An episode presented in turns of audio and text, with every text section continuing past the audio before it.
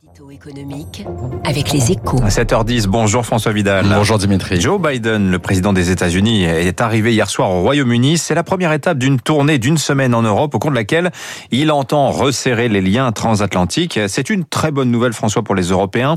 Après quatre années de présidence Trump. Oui, c'est certain, Dimitri. Hein. Personne ne va se plaindre que les États-Unis jugent indispensable de reprendre le fil de leurs relations avec leurs alliés historiques. C'est même un soulagement hein, pour les 27 qui se sont sentis bien seuls entre 2016 et 2020. D'autant que Joe Biden n'a pas tardé à joindre le geste à la parole hein, sur le climat d'abord, en organisant un sommet sur le sujet. Il a donné à l'accord de Paris une nouvelle dynamique sur la fiscalité ensuite, hein, en ouvrant la voie à la mise en place d'un taux d'impôt minimum mondial.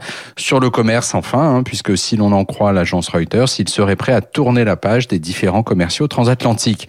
Toute la question maintenant est de savoir si ce retour d'affection de l'ami américain est exempt de toute arrière-pensée. Alors de ce point de vue, président américain était très clair. Hein. Il veut constituer avec les démocraties occidentales un front uni euh, face aux régimes autoritaires que sont la Chine et la Russie. Oui, ce qui est souhaitable hein, en soi, mais cette alliance doit être équilibrée ou au minimum respectueuse des intérêts de chacun. Si les Européens se retrouvent sur le siège passager sans avoir voix au chapitre sur les grands dossiers du moment, ils n'auront pas beaucoup gagné au change. Et c'est bien le danger qui nous guette, hein, car s'il est clair que l'isolationnisme n'a plus cours à Washington, l'America First, lui, est toujours d'actualité. Les 27 doivent donc utiliser la semaine qui s'ouvre pour définir les termes d'un partenariat transatlantique.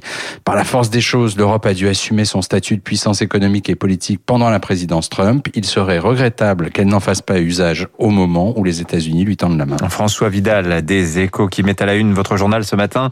L'introduction en bourse du français Believe, 7h12 l'invité de l'écho dans un instant, ce sera Pascal Redron, associé président de Eight Advisory, le spécialiste audits des transactions.